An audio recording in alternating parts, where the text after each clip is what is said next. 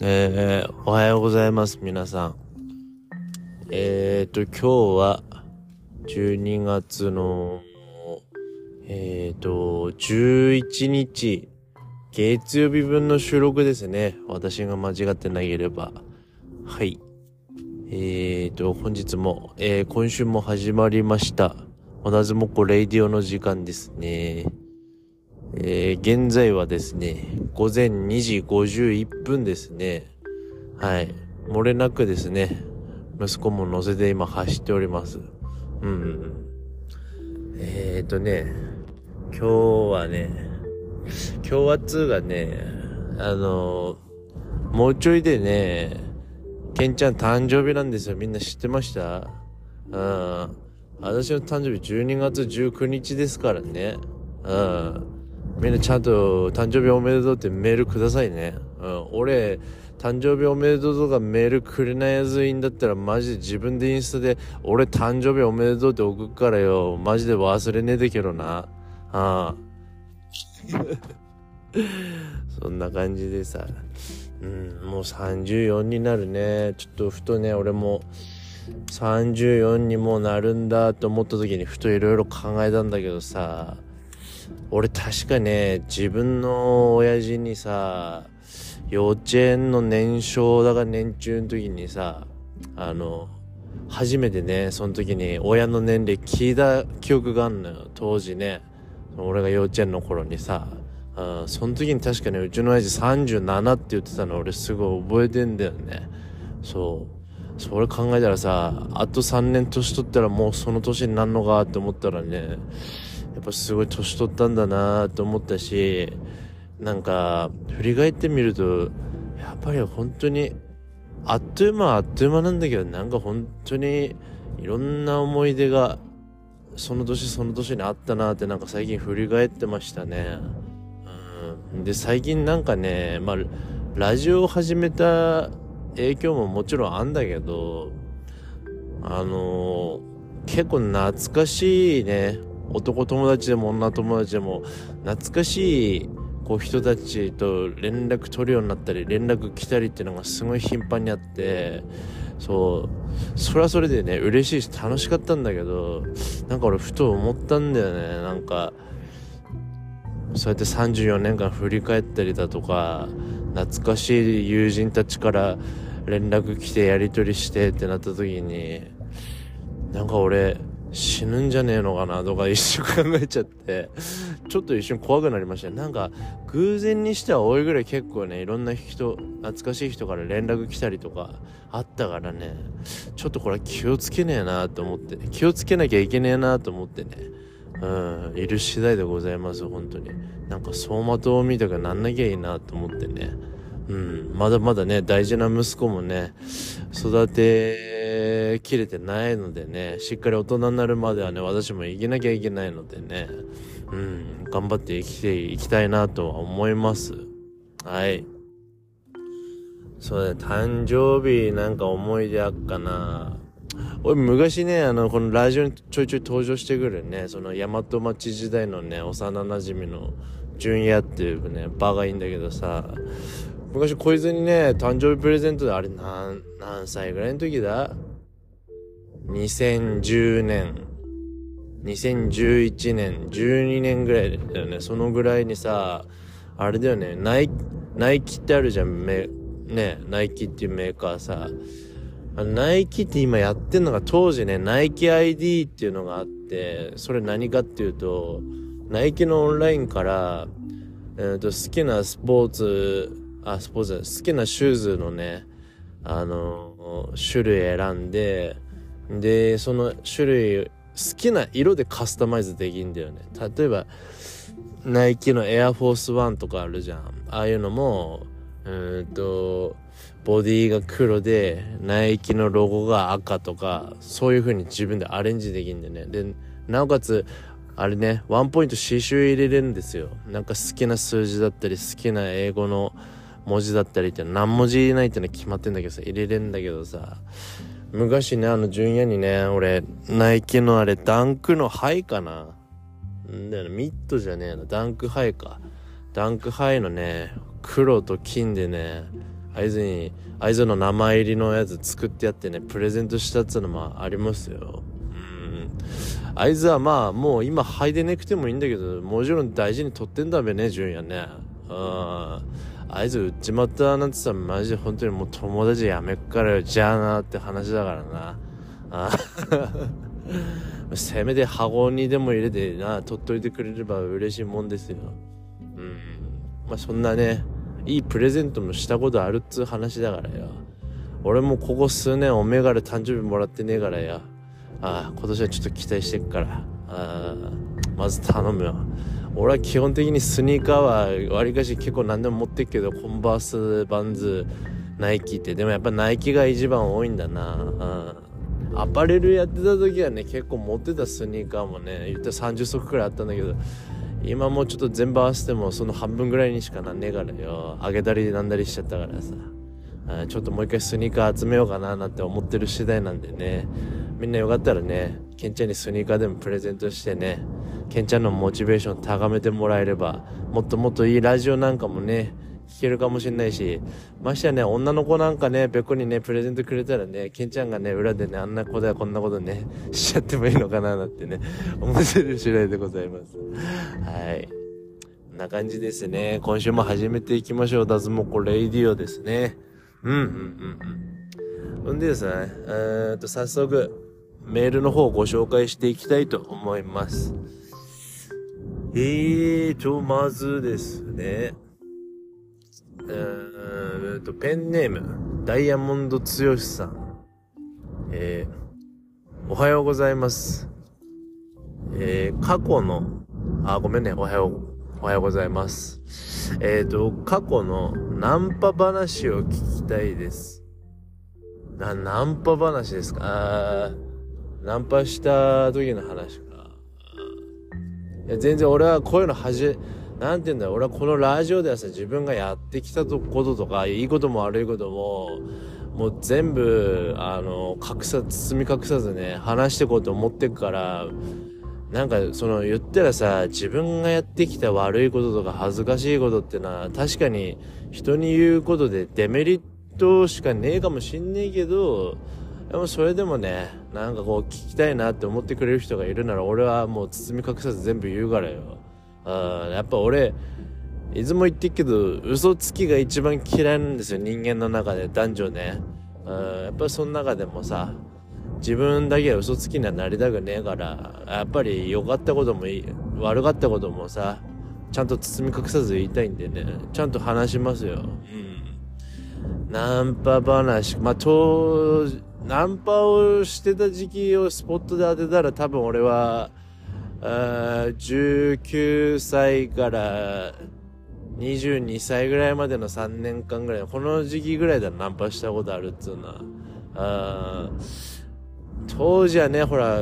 みんなでもこいつはよく言ったよね。夜は、みなぼうってあったっちゃね、仙台港の方に。みなぼうなんか行ったりとかして、ナンパしたこともあったし、で、へい姉ちゃん可愛いいねなんてさ、声かけて、お、ちょっといい感じだななんてついてったっけ、バックにすげえやべえ、やべえ彼氏がいたなんてこともね、あったりなんかしてね、やべえバックいたなんつって逃げて帰ってきたこともあったな。そんなことみなぼうでもナンパしたし、ナンパでね、思い出深い話は一個あるね。あのね、あのー多分このラジオもね、あの、聞いてくれてる、昔、インスタストーリーズでさ、あの、俺が中学校の時の一個上の初恋の相手がいて、その時にすごい助けてくれたっていうね、アビコ先輩って人がいいんだけどね、まあ、このアビコ先輩とは、まあ、中学校卒業してからちょっ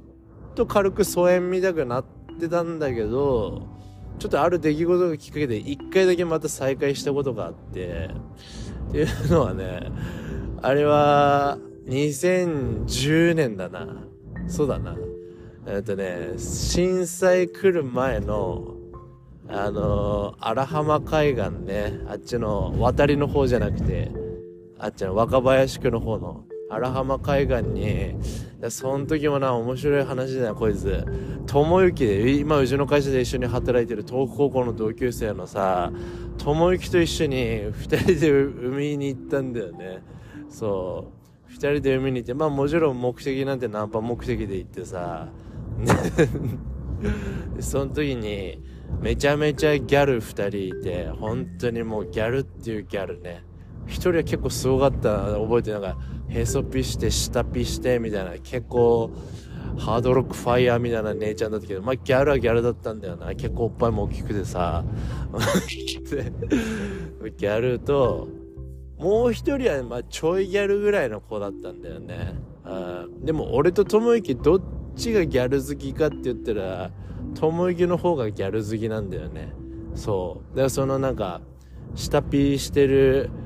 ギャルザ・オン・ザ・ロックはともぎがさこうターゲットにしてさもう一人のその連れの友達みたいなのがまあ俺になったんだけどさ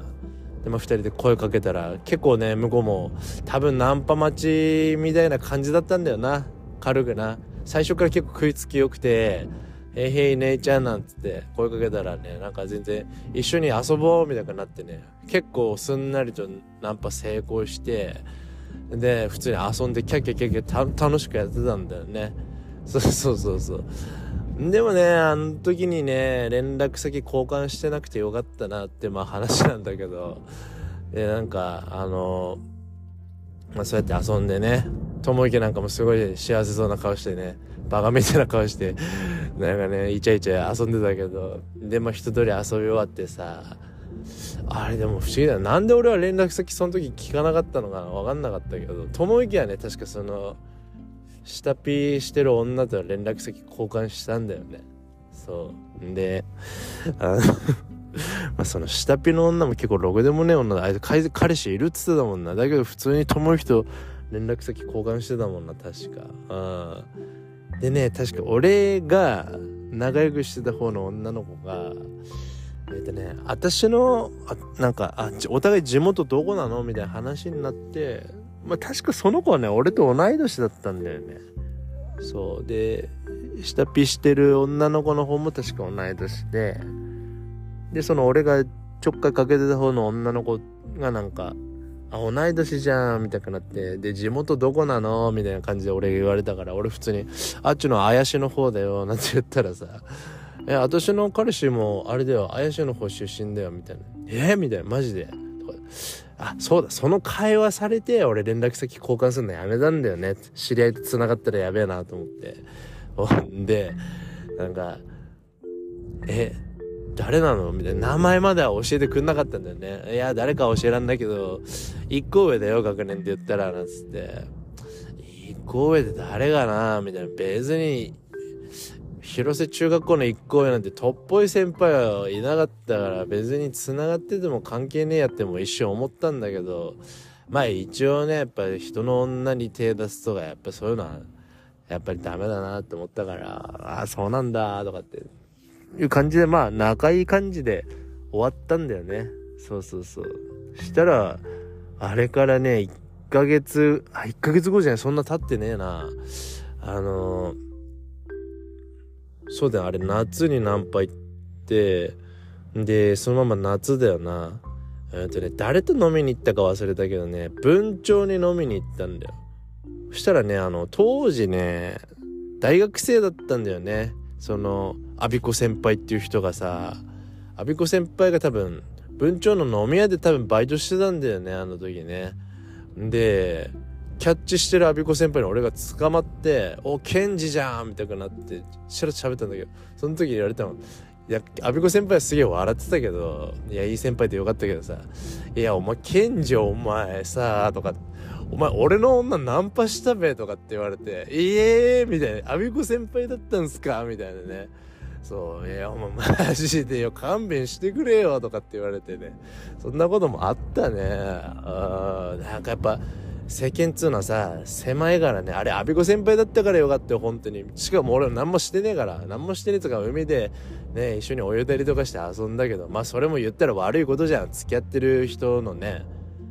いるわけだからさ、やっぱりナンパする時もさ、みんな事前にちゃんと、その子がね、嘘ついてんだったらもうそれはしょうがないわかんねえから。でもやっぱ、その時俺がナンパした子っていうのはやっぱちゃんと彼氏いるっていうのを言ってて、分かった上でね俺もその海でねやっぱ一緒に遊んでしまったからねやっぱああやってすぐ繋がってしまうんだなと思ってね。うんそんなこともあったね。やっぱ悪いことってのはねみんなバレっから仙台なんてコミュニティ狭いからすぐ誰々の知り合いだなんて繋がってすぐバレますからね。うん俺が唯一そうだねなんかこう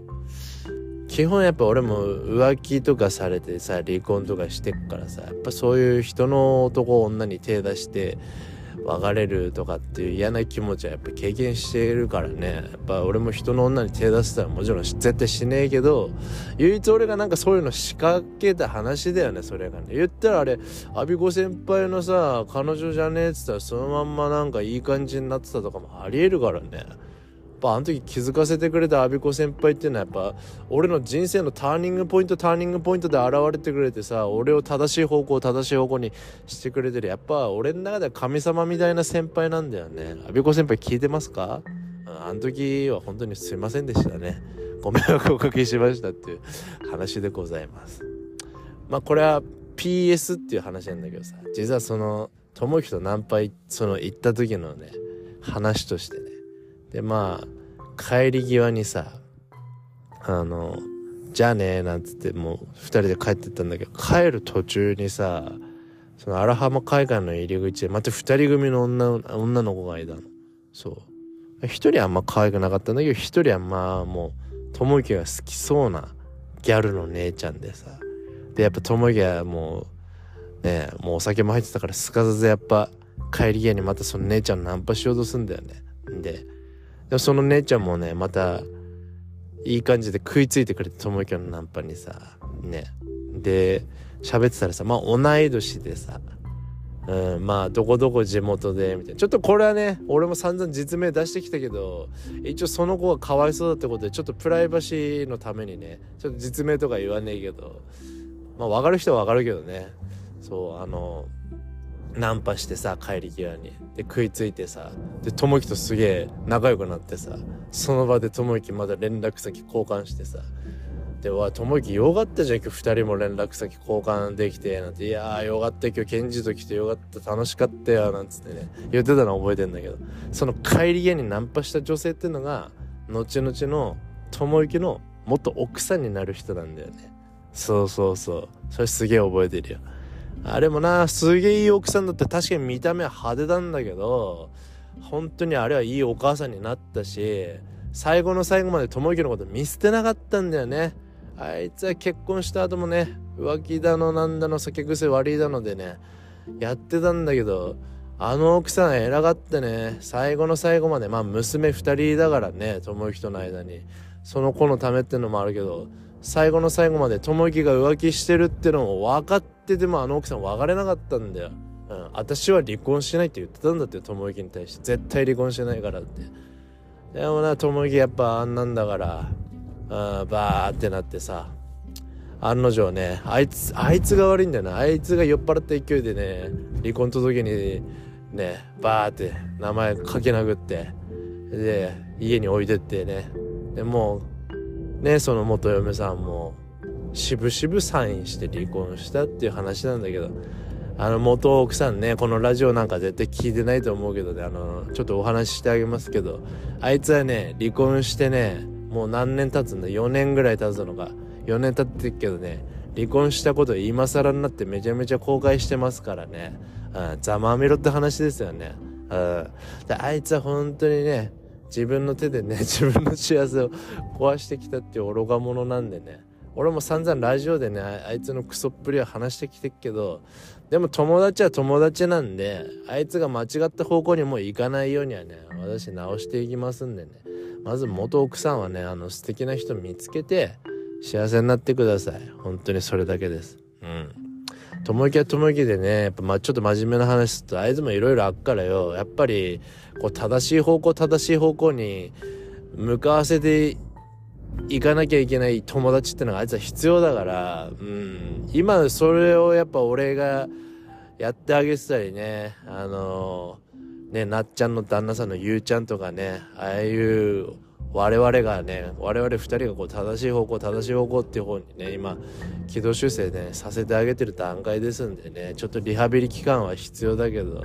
やってっからよ。まあ俺も一度友達って言ってしまった以上ねやっぱ裏切ることもできねえから散々ディスるけど。うん。まあそんな感じでね友之の元奥さんの裏話もありましたよって話だね、うん、そのナンパした話にはね、うんうん、ちょっといろいろ話派生しちゃったね。えー、では続いてのメール行ってみたいと思います。うんと。ペンネームデンジエンドさん。デンジエンドってあいつだっちゃこれ機械だの必殺技だっちゃね。あ知ってるよ。えーと2年ぶりに彼女ができました。ずっと狙ってた人だったので絶対に別れたくありません。失敗ばかりの人生の渡辺さん。失敗ばかりの人生の渡辺さん。ま確かにそうだな、うん、彼女と別れないようなうまい付き合い方を教えてください。そうだな。まあ、ちょっと今突っ込んでやろうかと思ったけど、まあ、確かにね失敗ばかりの人生の渡辺さんっていうのは当たってっかもしんねえからよ。そのまま受け取っとくよ。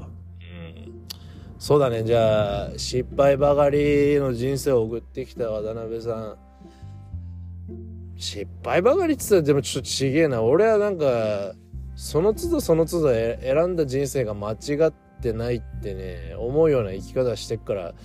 あん時ああしとけばよかったってあんま思わねえ人生だな。うん。離婚も含めてな。うん。やっぱこの今選んだ道が一番正しいって思う生き方をしてるし。うん。なんかあんまり後悔っていう後悔はほとんどねえな今までな。まあ唯一小学校の同級生の高松智美ちゃんに「君のこと好きだったぜ愛してる」っていう。その気持ちは伝えれなかったのは悔いが残ってるねあと広瀬小学校時代の早川真美ちゃんにもう好きだったっていう気持ちは言えなかったっていう悔いだけは残ってるね。うん。で、彼女と別れないの付け方だっけうん、いや、でもさ、方法とか考えねえ方がいいと思うな。やっぱりそれは、そのカップルそのカップルでのやり方があるだろうし、絶対しちゃいけないことってのはやっぱあるじゃん。そんな単純だよ。まあ、浮気しない、嘘つかない。あとは、あれよ。あの、ああ、何をとしたんだっけ？そつかね、ああ、そう、手あげないとかさ、女、基本的なことやんなければ全然うまくいくでしょ。う うまくいくっつうかね、やっぱ基本やっぱ女の子っていう生き物はさ、多分、ま、間違った考え方かもしれないけど、やっぱり優しくされたいっていう気持ちは常に持ってっから、うん、やっぱ大事に思う、大事にしたいと思ってたら自然とあなたの行動も優しくなるでしょ。うん。そうだよだから言ったらさ毎日 LINE でもさ「今日は体調大丈夫?」とか毎日送ってあげてるだけでもやっぱりこう大事にされてるなって向こうは思うだろうしうんなんかやっぱりその大事にしようって思ってるだけでそういうことは俺がいちいち言わなくても出てくると思うよ。うん、ただただ大事にしてあげなさい好きなら。うん、そうだね。ただ、やっぱ何年も付き合ってるとさ、最初付き合いたての頃みたいなドキドキ感ってのはもちろんなくなってくるよ。やっぱあのときめきさを求めて女も男も不倫するわけだから浮気とかっていうのは。そう、そこに流されねえことだな。うん。ドキドキ感はなくなったけどって、あの頃よりかはね。でもやっぱこの人は手放したくないし、この人といると一番安心できる。この人となら何でも話せるっていう関係性はやっぱ築いていくのが大事だからさ。うん。あと嘘つかねえってのはあの見栄を張らねえってのも一緒だからさ。だから、最初のうちに言っといた方がいいあんまり金に余裕ねえんだったら、いや実はって俺そんなに金持ちではねえんだっての言った方がいいし、多少ね最初の頃は見栄張りたいとかあるよ。なんか、ご飯とかも全部おごってあげたい、デート代を全部出してあげたいとかあるけど、でもそういうのゆくゆく自分の首絞めるんだったらあんまりねちょっとお金に余裕がある方ではないんだっていうの話ししといた方がいい最初のうちにな最初のうちに話しとけばわね分かってくれる人だったらさやっぱり「あ全然いいよ割り勘で」なんてなるだろうしうん、だから結局最初のうちにカッコつけまくってて金持ってるぜアピールしまくってさ本当に出せねえ時になってえ？ってやっぱなるパターンもあっからよ。うん。金ねえなら金ないなりに正直に言った方がいいし、うん、甘えれるとこは甘えてでいいと思うよ。うん。まあ毎回割り勘ってのもねあれだと思うんだったら別に今日は今日はちょっと払えるからっていう時でもいいしさ。うん。たまにはいいよ今日私出すからっていうのに甘えてもいいしそういう信頼関係もあると思うからうん嘘つかないっていうのはいろんなことに直結していくからよ、だからっつって上着したからっつってさあ俺上着してくからとかそういう正直さはいらねえしそもそもするべき行動ではねえからな浮気とか、うん、まずだから大事にしようって気持ちがあなたの行動になって現れっからうん。俺がいちいちこうした方がいい、ああした方がいいなんて言ったことはアドバイスにはなんねえと思うね。うん。自分たちのカップルに合ったやり方を探してってください。うん。だって俺だって大事にしようと思って付き合ってきた彼女たち、やっぱ別れてきてね、今こんな何にもなくなってしまったよ。女の子のあれなんてさ。うん。もなくなってしまったとか。マジで。うん。でもなんか、彼女いるいないに関わらず俺は今の人生楽しんでるし毎日楽しいと思って生きてるからうんそんなとこだよ、うん、えーとじゃあ続いての質問ですねえっと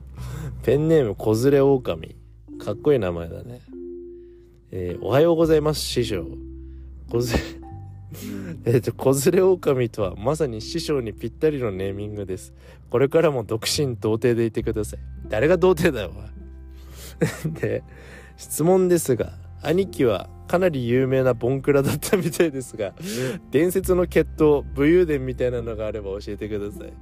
もうこいつ、これ、俺のこといきなしボロクソ言ってるじゃねえ。何がボンクラだよ。まあ確かにボンクラかもしんねえけどさ。武勇伝いや別に俺は喧嘩なんかはもう別にしてこなかったですそんなにうん武勇伝って武勇伝はねえけどななんかあっかなあー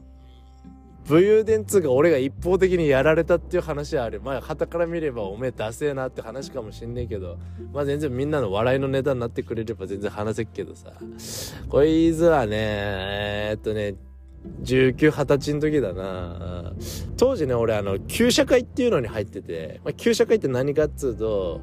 まあ、言ったらその暴走族を引退した人たちが、まあ、あいうバイク乗り続けるんだけど、まあ、交通ルールも守って、ちゃんと車検も通して、あの、安全運転で走りますよ、みたいな。で、夜は走りません、みたいな。そうそう、そういうのに入っててさ、まあ言ったら俺この旧社会に入ってた時も智之と同じチームに入ってたんだけど、その時に俺4フォアってバイク乗っててさ。で、あの時に、なんかね、あのー、中山の方にある旧社会とあんまりこう、仲が良くなかったんだよね。そうそう。言ったら旧社会も言ったら暴走族と変わんねえからさ、やっぱケツ持ちっていうのはつくんだよ、そう。ケツ持ちでバックにヤクザがね、やっぱいないと走れないから、やっぱああいうバイク走るにはさ。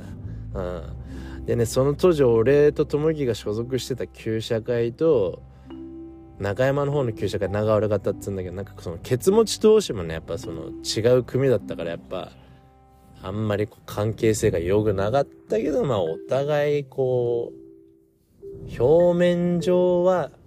まあ喧嘩してませんよみたいな感じなんだけどでも実際結構バチバチみたいな感じです。そうそう。ツーリングとかでも同じツーリングに参加してもなんかちょっとやっぱ距離はあるみたいな感じだったんだけどさ。小伊豆がねちょっと問題が発生してね。だいぶ下だ俺の3つ下ぐらいのさ後輩も名前も忘れちまったけど八乙女のやつだったな地元な。小伊豆もさまあ今ちょっと喋っけどさなんかまあ金ねえのか若気の至りなのかわかんないけどたまたまそのバイクを窃盗してきたの。単車を窃盗してきたんだけどそのね窃盗してきたバイクの持ち主がそのさっき言った仲悪い旧車街のとこの人のバイクを盗んできてしまったみたいなんだよね。そいつがどういう情報であれなのか分かんないけどバレて向こうの旧車街にうちの旧車街のやつが取ったって情報がバレてほんでさなんでか分かんねえけどあいつも。俺んちの前まで来たんだよその長山の旧車街の人たちがさセダン5台ぐらいで来て。でももちろんねうちの俺が当時住んでたアパートの部屋番なんて分かんねえだろうからさ。なんか外からもう大きい声で叫んでんだよ「ケンジ君遊ぼうよ!」とかっつってさ。あもうこれ以上近隣住民に迷惑かけらんねえなと思ってさ当時一緒に住んでた女にさ「ちょっと行ってくるわ」なんつって俺もさ呼んでるとこに行ってきてさまずは上がってるよねなんで俺ら来たのかみたいな話されて。あいや、俺は白来たよ。あ、わかんねえ。っつって。まあ、とりあえず車乗ってよ。なんつって。俺そこで拉致られてさ。ほんでね。ちょっと待ってね。一瞬だけラジオ中断し。ちょっとだけトラックのエンジンかけますね。ちょっと待って。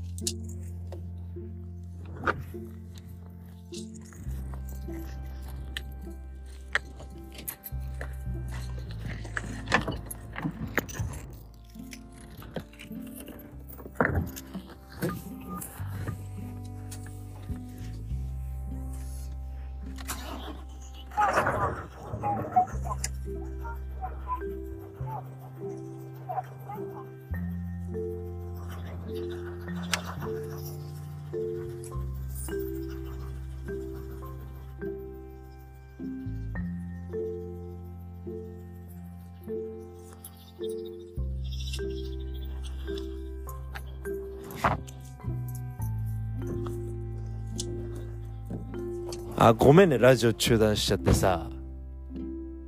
で、ちょっと待って。なぎ乗って？うん。